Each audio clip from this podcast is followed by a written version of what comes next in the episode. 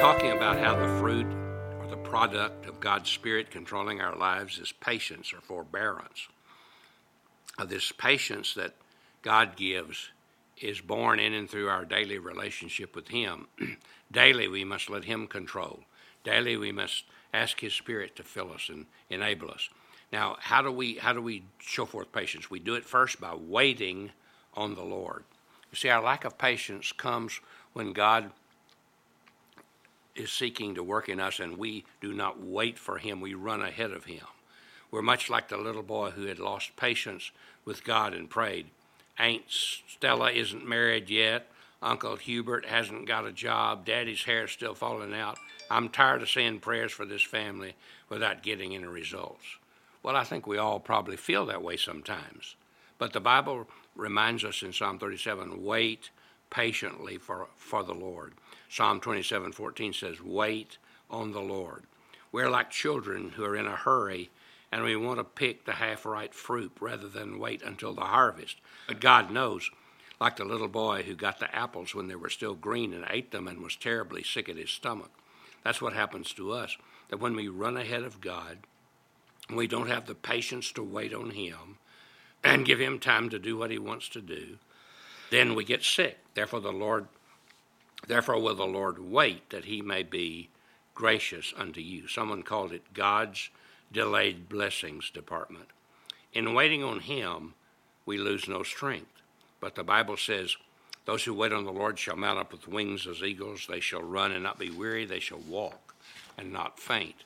We need to learn to rest and wait in Him. Also, the patience of Christ should be our action toward other people. You see, patience and long suffering in daily relationships, in our homes particularly, that's the hardest place. You see, everywhere we go in work or school or places like that, we usually have our best face on. But when we come home, there has to be some place where we can just relax and just be ourselves and let it all hang out.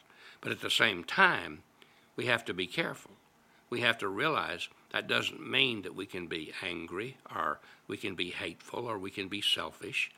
And we have to let Christ live through us there too. And when there are interruptions and when there are problems, we have to trust Him.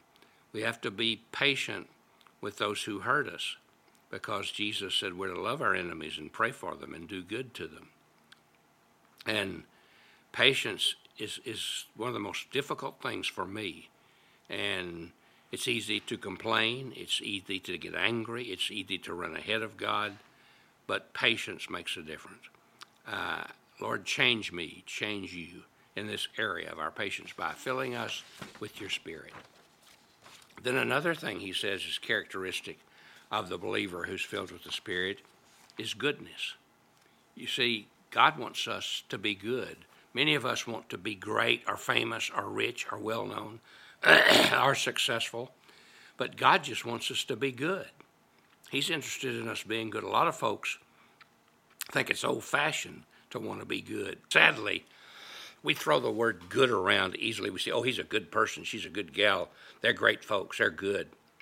But most people aren't good. The Bible says none of us is good. No, not even one. We're all sinners. And the Bible is very clear about that. There's none righteous, no, not one. That no, there's none that does good, no, not one. Romans three tells us. And so we need to be careful to realize that true goodness, real goodness, the kind of goodness that God wants, is a product of His Holy Spirit controlling our lives and living through us. And the Scripture says that only comes from God. We can't produce that. We can't. We can't make that work in our lives. And uh, who is good then? Well, the world's views a lot of people, but God says those who put their trust in Him. And God Himself is good. We've been talking about that in the sermons lately as the pastor's been bringing and talking about the fact that God is good. And what God says is good, and what God does is good. And what God gives is good. Every good and perfect gift is from above and comes down from the Father of lights, in whom there is no variableness or shadow of turning. You see, the Bible says that we're not good, but God is. All of us uh, have are unclean, and all of us have unrighteous deeds. But Jesus forgives us, And the Bible says that's when we become good, when, when that happens. You remember the rich young man that came to Jesus and, and he said to Jesus, What do I have to do to inherit eternal life? And Jesus uh, talked to him and, and he talked about all the things that we, he called him good master. And Jesus said, Why do you call me good? There's only one who's really good, and that's God. In other words, don't throw that word around. It belongs to God, and it belongs to those people who have really trusted Christ to control their lives and to enable them and to fill their lives with Himself. So, if only God is good, how can we be good?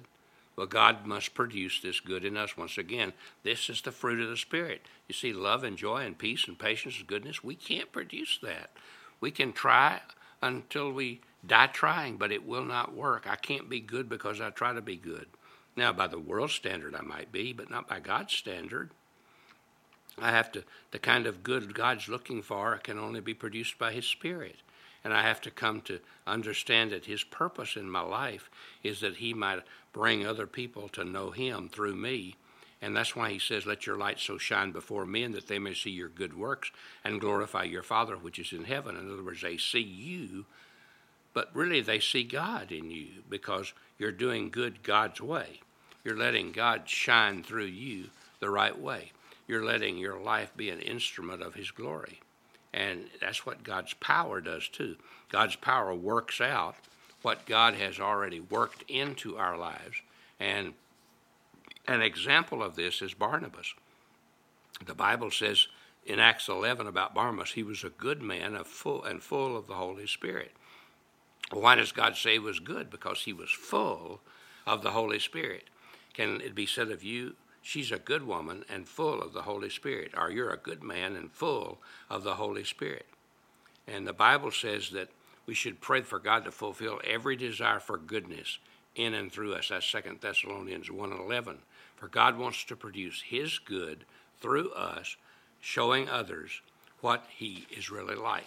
And as we allow Him to do that, what a difference it makes in the lives of the people around us and in our own life and how it shows forth his power. Today, you can be a good person. How? By letting Jesus live through your life. And that goodness will be attractive. You see, true goodness is attractive. Real goodness draws people. Real goodness speaks to people's hearts. Real goodness touches people at their innermost being. So today, say, Jesus, be good through me. Show forth your goodness in my relationships, my activities, and everything I do. God bless you. Have a great day.